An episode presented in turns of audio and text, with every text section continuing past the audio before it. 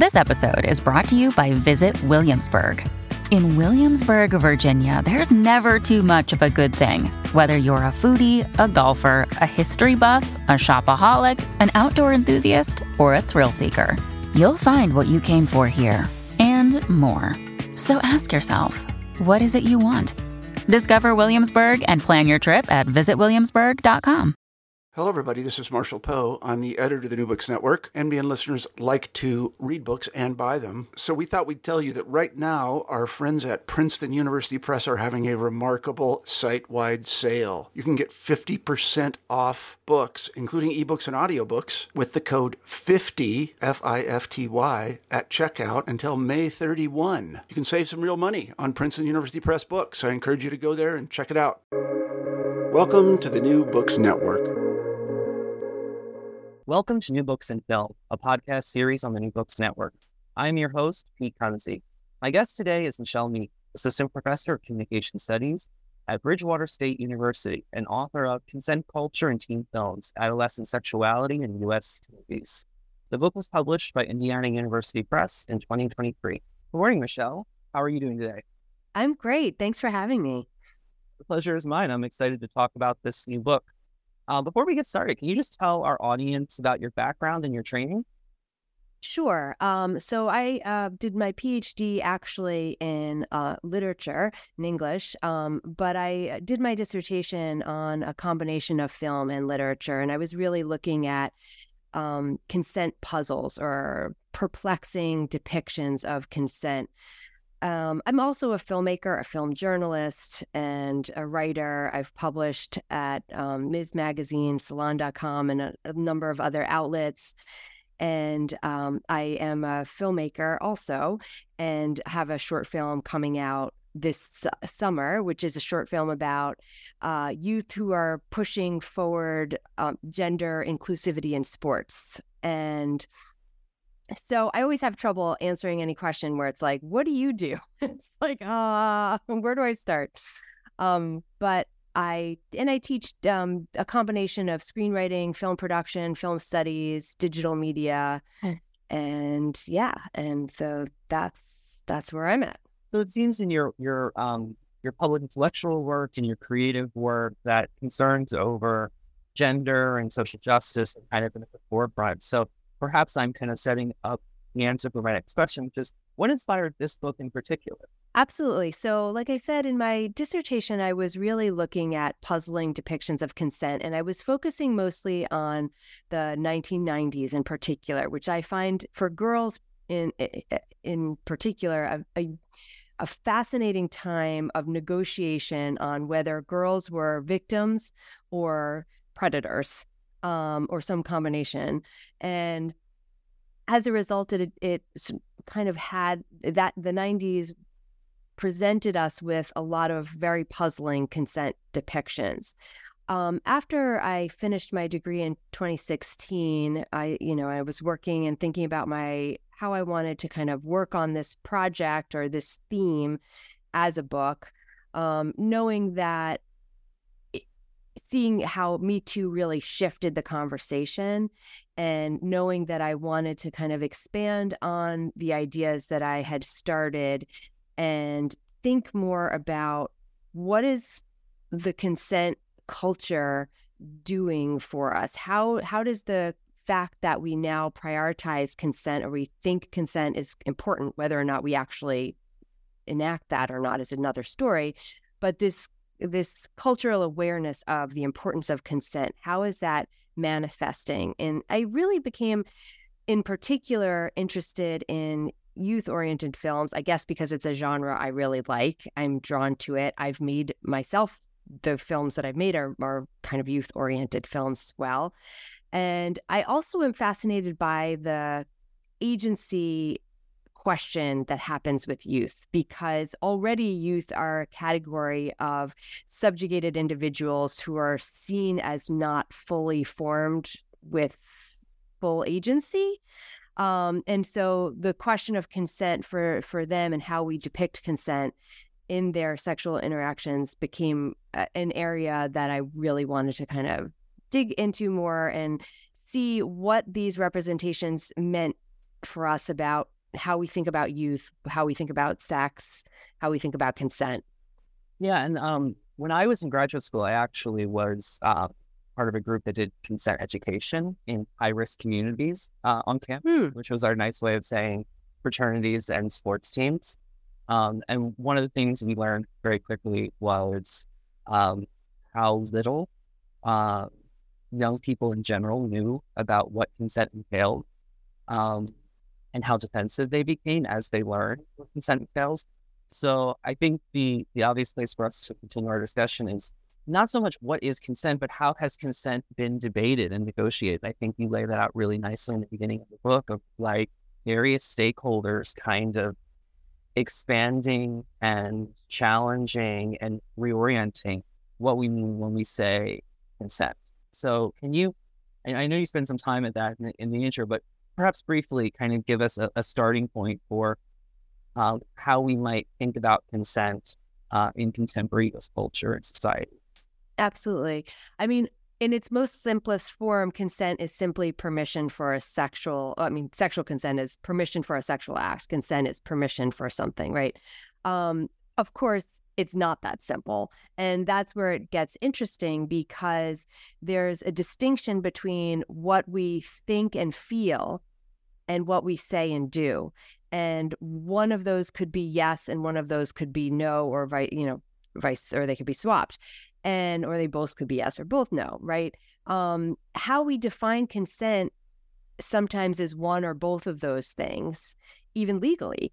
And so the fact that consent is kind of widely accepted as a necessary norm for interactions, but at the same time, not easily defined or agreed upon in terms of what it means in practice, I think is kind of fascinating.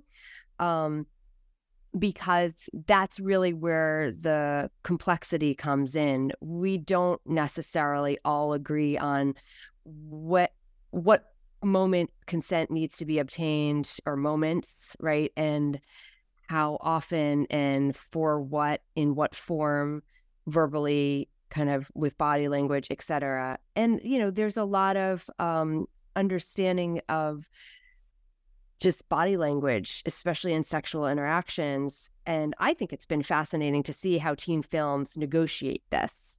Where do they draw these lines in, yes, this is the moment when someone needs to say something that they consent, you know? Um, and that's telling us something about what where we think those lines maybe should be. Whether they're right or not, I don't know, but that's, you know, that's what we're seeing.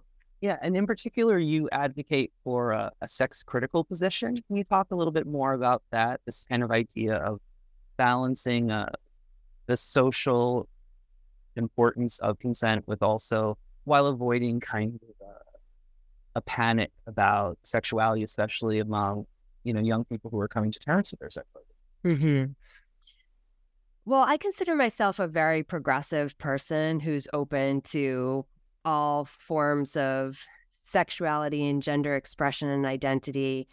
Um, I also, you know, I was kind of raised with the many of the ideas of the radical feminist ideology, and I took a class with Mary Daly and um, in college. So I, I, and I appreciate a lot of the critique that some of those voices have brought to the question of how can we ever find consent when there's so much you know coercion baked in to our system essentially. Um, and i appreciate and understand that. So the sex critical position um, that lisa downing kind of came up with i really appreciate because it's kind of a position of question everything. Everything is open to critique. Um, and so to me that means that we can pull in some of those ideas of uh, the radical feminist ideology of the fact that culture is needs to be critiqued while not pulling in some of the ideas that that have come from that like you know women can't consent to interactions with men which i don't believe obviously that does to me that makes no sense so Um, but I think that it really becomes that even consent should be questioned. I do think consent is a valuable kind of tenet for our society, but to not question it and to not look at it in, in greater detail and and sort of see it for its all of its nuances is to ignore the messiness of real life interactions. And when we do that, we sort of suggest that, oh, no means no, yes means yes. Why can't people get it? Well, people, you know, I mean, some people are, are, you know, just not doing the right thing, obviously. But other times there are messy situations where we can have a lot of ambivalent ex- feelings about something that's happened. And and that might you know maybe that's okay and acknowledging that is is a good first step in not just trying to shove all that under the rug and pretend it's not there i'm not really sure where that gets us you know yeah i'm wondering um, if we could develop this a little bit further if you could talk a bit about um, the intersection of adolescence and sexuality and a history of like law and regulation i mean i know that's a big question you could write books on that but for our purposes here you know um, this need to kind of protect childhood innocence and and the very real need to protect the well-beings of young people, but at the same time, this concern uh, or, or or this understanding that you know sexuality is a natural human phenomenon, right? Right. And how the, the state both has to kind of negotiate's a good word, right? We're cultural studies scholars. Um, right. How, how the state has to kind of navigate both a a, a moral concern, but also you know a, a, health concern. It's a public health issue. Right? right. I mean, I, I think that one of the things that I am concerned about in the book, or one of the concerns I kind of lay out, is this idea of youth sexuality and how uncomfortable it makes so many of us in society and um and I do think that that we want to protect youth, especially from being exploited by adults, which I don't, you know, I think that our instincts are good, right? We want to protect youth from being exploited by adults sexually or in any way. Um, but at the same time, we've kind of let go of the notion that sex is a normative process that develops over time in and through childhood in part and this is where it's just really hard for us as American US society in particular, I think, to figure out where to draw these lines. And we've we've kind of gone in the direction, frankly, to be very harsh with laws around youth and sex. We've kind of decided that youth and sex are a toxic combination and and we've uh, and we've had to backpedal a little bit as a culture and society legally because for instance, you know, there were all these laws, and then they had these uh, about, you know, age of consent, for instance. And then, well, now what happens when an 18 year old is with a 17 year old. And so we had to develop these laws that kind of made close in age exceptions where, okay, the punishments don't are not as severe or don't are kind of not at all in certain kinds of situations, right? That that wasn't the idea to pre- prevent two high school students from having a sexual interaction, right? Um, and similarly with sexting, we've had to backpedal because the laws that um, since the 70s we've put forward where you know child pornography is outside of the protection of first amendment rights um, and then youth started sexting in abundance right? Not just a small fraction of them but many many many of them to the point that we had to really reconceive a lot of those laws or make exceptions there to say, okay, it doesn't count if a youth creates their own images and they're sharing them. That's not child pornography. Um, but I think that we still have a long way to go. I still feel like we're in this phase, this sort of reactive phase from the 70s, which was kind of shocking across the board with how much youth sexuality became exploited so quickly and um and the backlash to that was quite strong and i feel like we're still in that moment we haven't found a way to come out of that moment to say okay sex is normal and develops over time, and children too have sexual curiosity and desire, and that's okay. It doesn't mean that it has anything to do with adults, even. Um, and but we just don't have a visual language for how to even think about that, or we just don't. Um, and I, I don't, I can't really picture how we get out of this, to be honest. But we're still in that moment, legally and culturally. Well, that sets that sets up my next question quite well, which is, um, you know, what do scholars of film and media have to offer to this conversation? Um, you know, you were talking about sexting, which obviously, you know, involves media production and circulation. Um, and I'm curious if, if we could kind of go from there to think about how how does film offer a space uh, and a contribution to this important uh, social cultural discourse. Yeah. I mean, one thing I make really clear in the book is that teen films do not necessarily have anything to do with actual teens because they're not, or at least not actual teens today, because they don't, they're not written by teens. They're um, not directed by teens. They're also often not acted by teens because of some of these laws around child pornography. Usually the people who are depicting young people in film when there's any kind of sexual interaction happening are over 18 and so we're not really seeing youth in its actual form at all. Um, but you know that doesn't mean that these films are not important what they're showing us really is what are the concerns of adults today around youth and sexuality. And sometimes I wonder if if it really is just delayed several decades because some of the movies that are made today are made by people who are in their 40s, 50s, 60s, right? And they're thinking about their own youth when they write and direct these films. And so um, but of course, they still have to bring it up to the cultural moment. They're still taking cues from the culture at large. Ultimately, it's youth that shift that conversation. But I think that as scholars, we're really, you know, what I'm trying to do is look at these films and say, what what are we thinking about youth and their sexuality? What are we thinking about consent and affirmative consent and and kind of expose helping to expose how these films show us that consent is actually much more complicated than we sometimes admit that youth sexuality is much more complicated than we sometimes like to admit yeah and, and i was thinking as i was reading the book you know uh, I, I was younger and coming of age during the romance film cycle, right? And I remember it Superbad in particular, right? There's this really troubling scene um, about you know, I, would have to get her drunk, or and I have to be drunk, so that we like so I have like plausible deniability, right? So so it and and and thinking about that moment, right? You know, not that long ago, and then thinking about where film is now, we're often seeing these kinds of quests for sex and with a decision not to have sex, right? Right.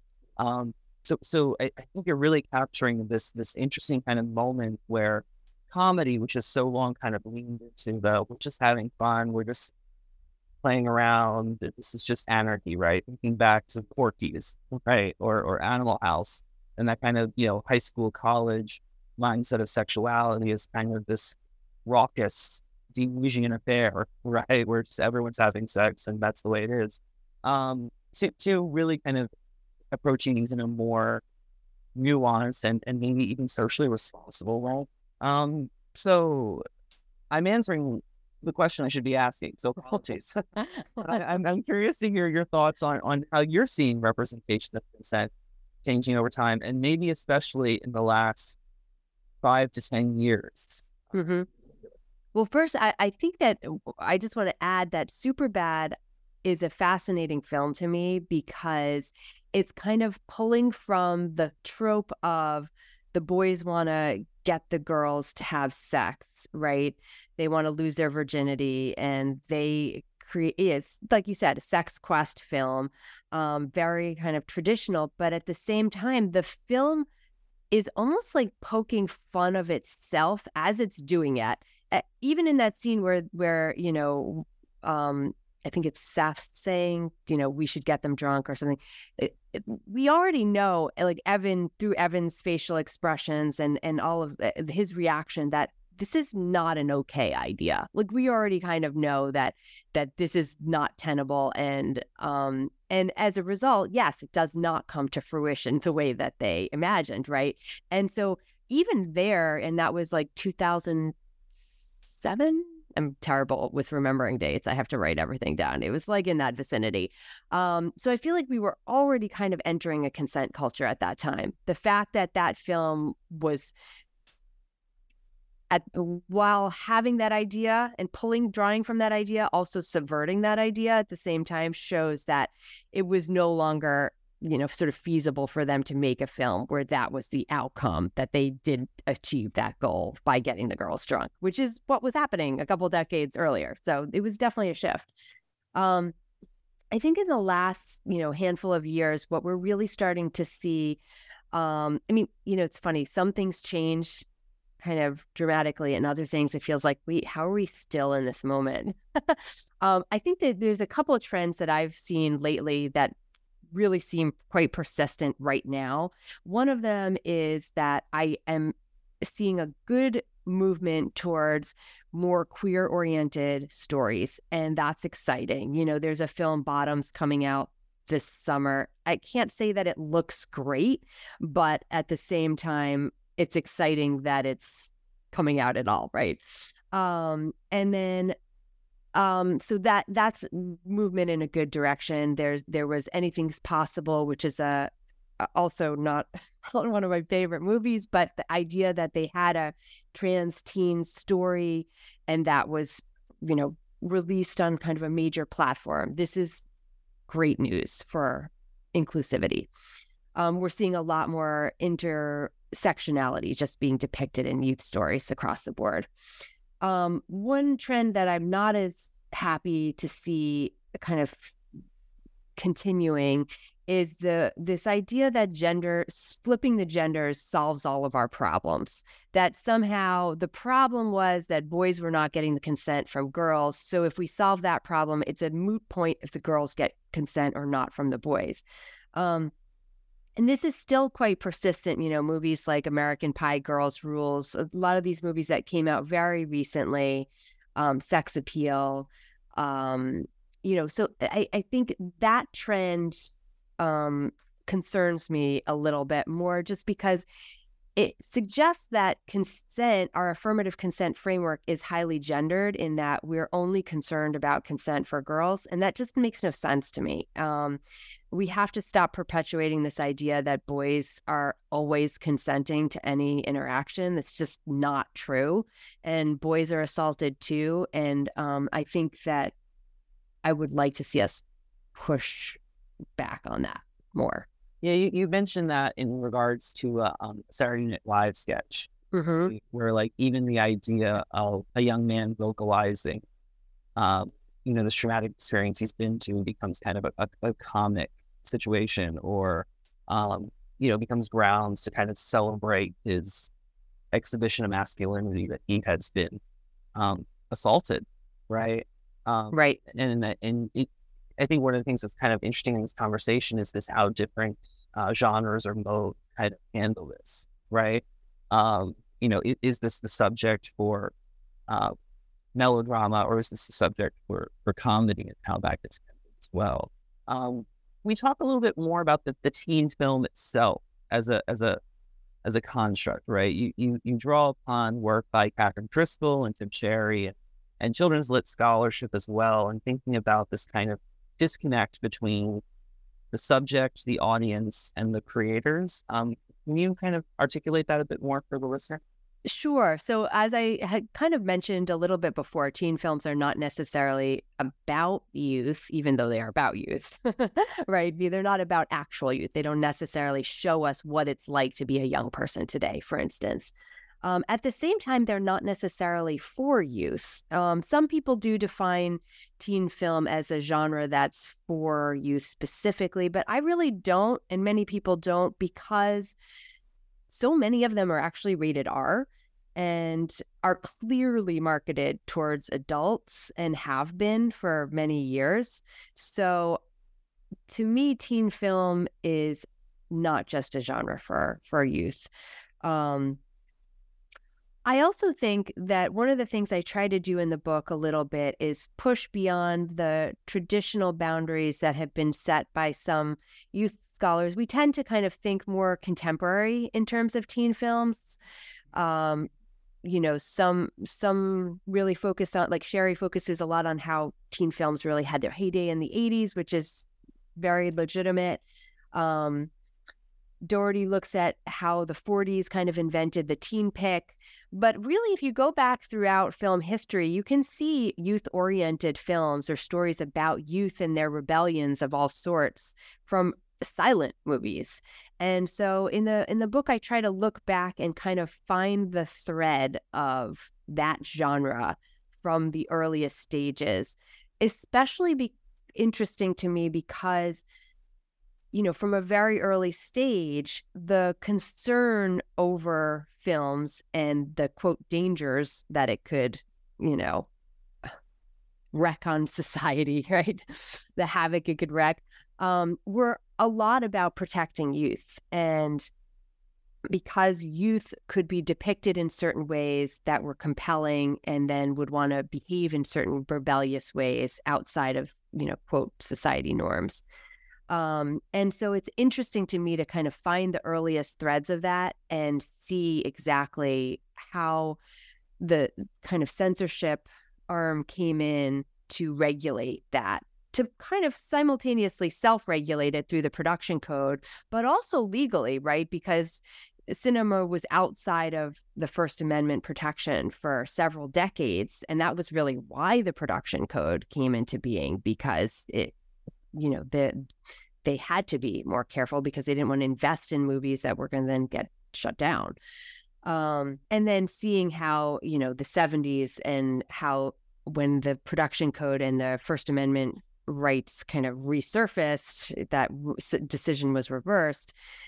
And then what came next you know and how the uh, child pornography laws really came in then to curtail visual depictions once again in some ways rightfully so for sure um you know but in other ways we took it quite far and and now it's really gotten to the point where it's hard to depict like i said you know what we could in a book which is that you know a youth could start having sexual curiosity and desire at a at a younger age than the age of consent.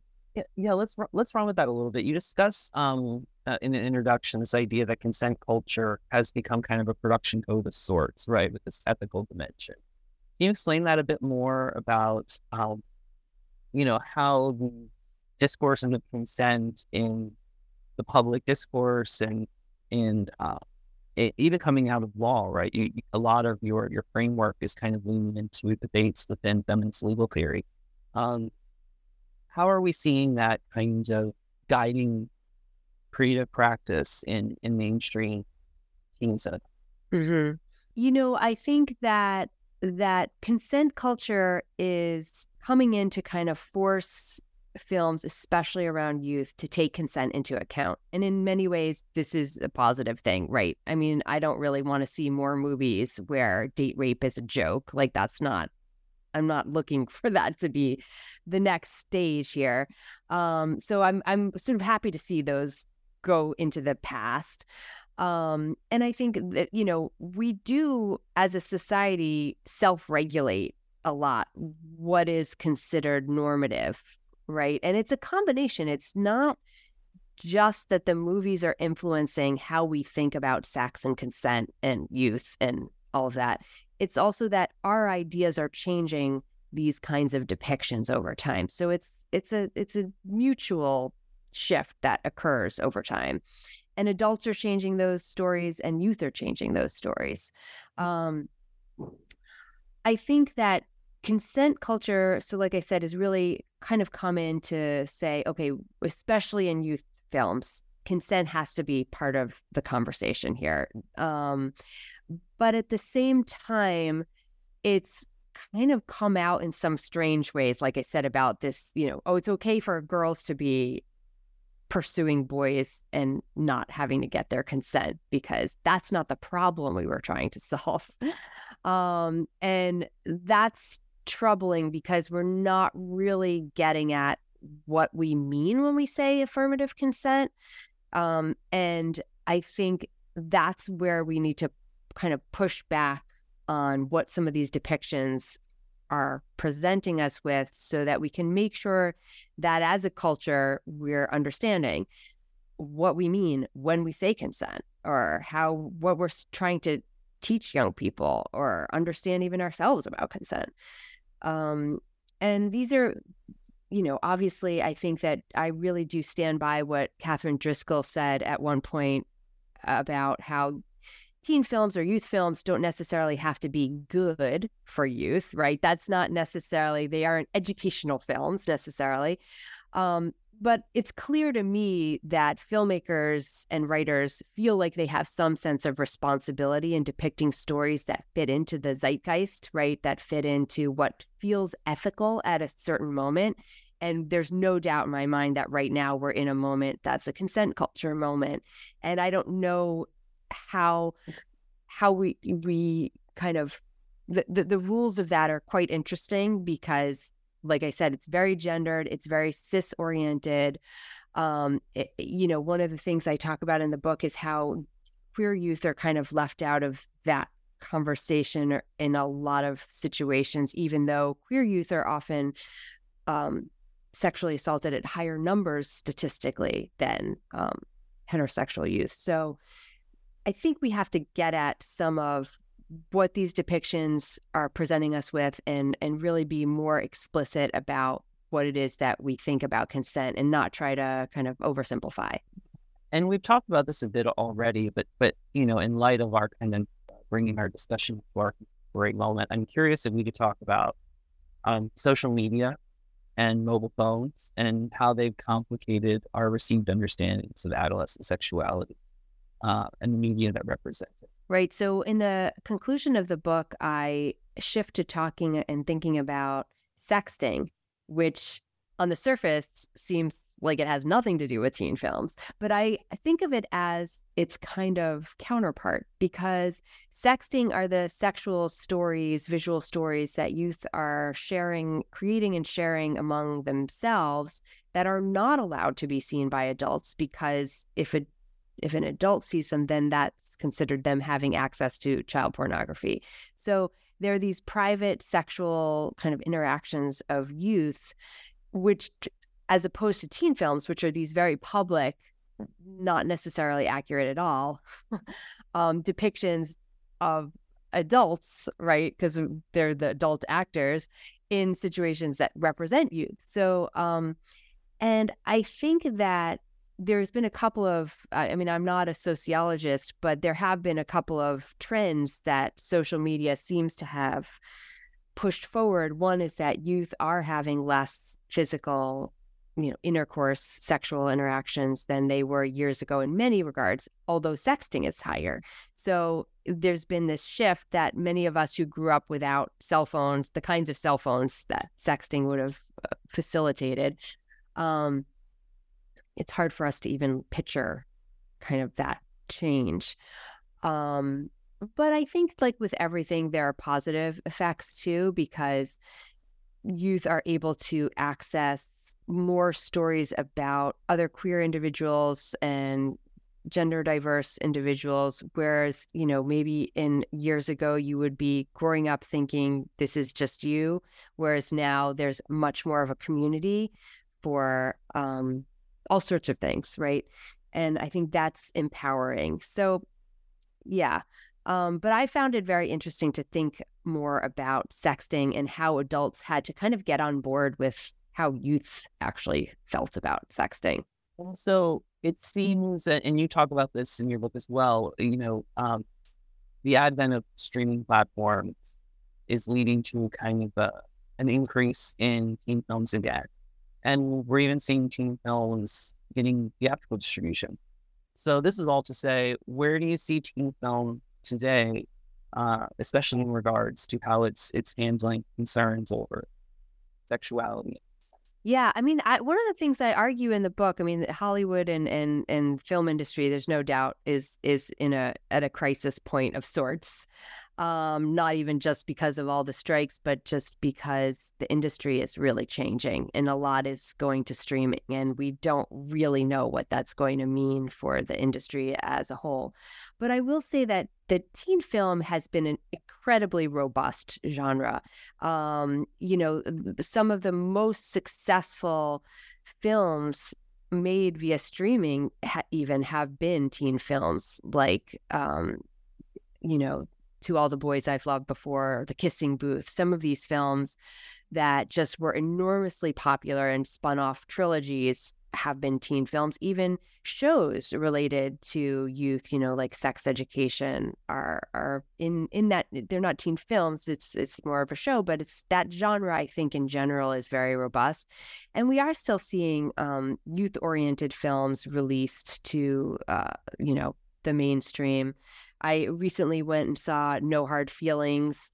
And, you know, that again fits into this genre of a story of a young boy who has a relationship of sorts with an older woman. She's 32. Um, and that film really, to me, depicts this hybrid time that we're in where consent is definitely kind of part of the plot. There's an awareness that this relationship is inappropriate. You know, I was, I was watching it with one of my kids and they were like, oh, they're going to end up together. And I was like, there's no way they, they can't. Like, it's 2023, a film like this, they will not end up together. Um, but at the same time, they go quite far. And I, I think that it's hard for me to picture them flipping the gen- genders in the story and making a film where it was a 19 year old girl who had no sexual experience, whose parents hired a 32 year old man to sexually initiate her. and she actually developed some relationship with him. Like, I just, the fact that it's hard for me to to switch that, switch that in my head suggests that there's something amiss here. Um, and uh, so, you know, we're still in a kind of weird moment where we haven't fully gotten on board with some of these ideas that we supposedly espouse so much. Um, but again, you know, that there's a film ba- Bottoms coming out, which is a queer sex quest story, you know, so I think we're really starting to to see changes in that. And I think some of these other aspects are still under negotiation for sure. Yeah, and it seems that you know we're seeing these kind of contradictory impulses, maybe where like on the one hand, there's this sense of um, we need to protect young people, uh, and even though they're emerging into their sexual identities, you know, we we need to talk about this in hushed tones, and we need to talk about it comedically. But on the other hand, it, it seems some of these films you're talking about are also giving a sense of like, dude, why haven't you had sex yet? You know what I mean? Like, get on it, right? And, and, to the point that this becomes kind of the the the the narrative pivots on this point of like, you know, you're a 19 year old man, you're failing in your maturation to not have had sex. Um, it, it's interesting to see those kinds of ongoing tensions over. We shouldn't talk about this; it's inappropriate. But also, why haven't you done it yet?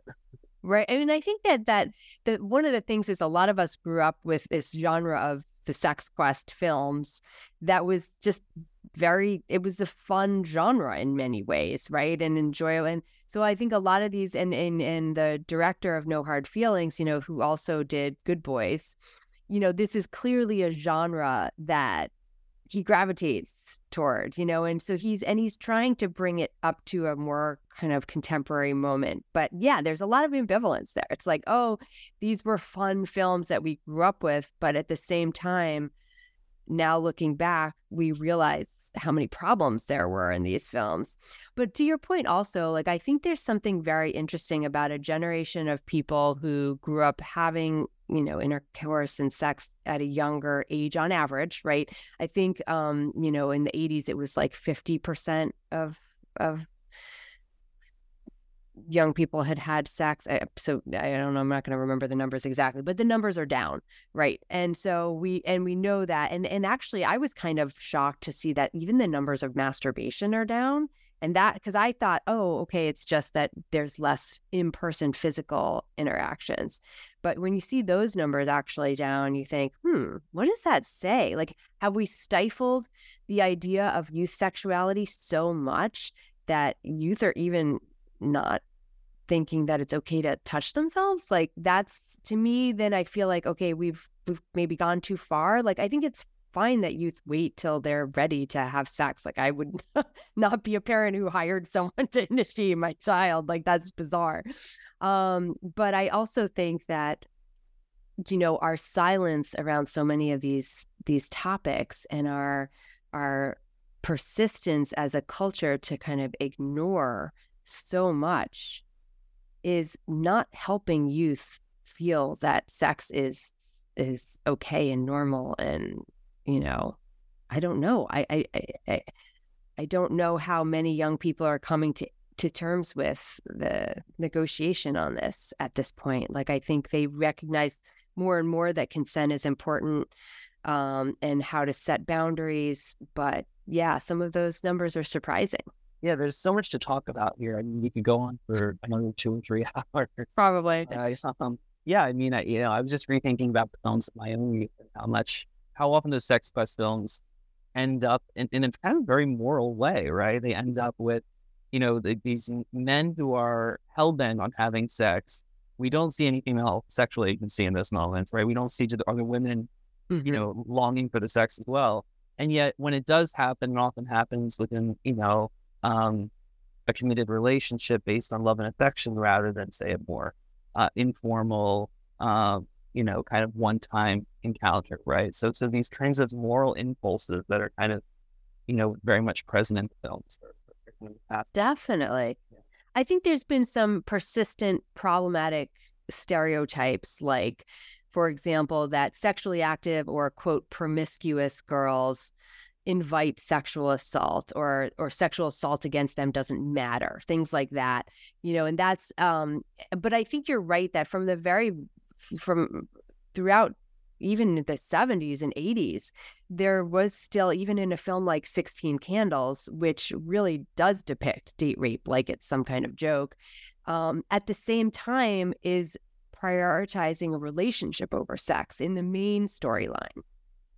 And so, yeah, there there does tend to be kind of this um, moralistic, and the same thing with Fast Times at Ridgemont High, which we all think of as a very like um, kind of, you know, lighthearted sex comedy.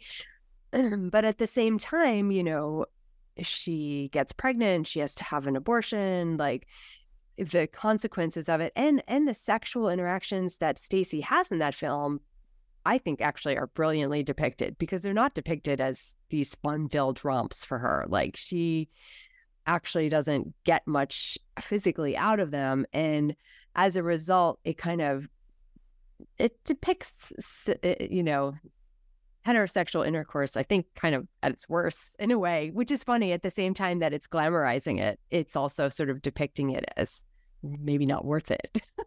I don't know for Stacy, you know, and and then at the end she does decide that she wants to be in a relationship instead and take it slow and that this is better, you know, and and but that does come across as as kind of moralistic. And and I, I think it's always it's it's you know easy a similar kind of film where there's like you know oh it's okay to be a quote slut but she's actually not right and so um i think there's a lot of ambivalence about about where we draw those lines culturally absolutely absolutely this has been such a rich conversation. I'm curious to hear what you're working on next. Are you, are you continuing with a thread in this project or are you reorienting altogether? Well, you know, I always have more ideas than I can actually implement, which is a good thing. I'm not complaining. Um, right now I'm I'm working on a bunch of different chapters kind of along the same themes, but I'm really I've become very interested. I don't know if you can hear that. Hold on a second. A huge truck going by. Can you hear that or no? Okay. Um, so I've become really interested in thinking more about queer and gender diverse youth. Um, and so that is likely to be uh, an avenue that I follow. But as a filmmaker, I also kind of go back and forth from creative and critical projects, and I'm always kind of torn between the two.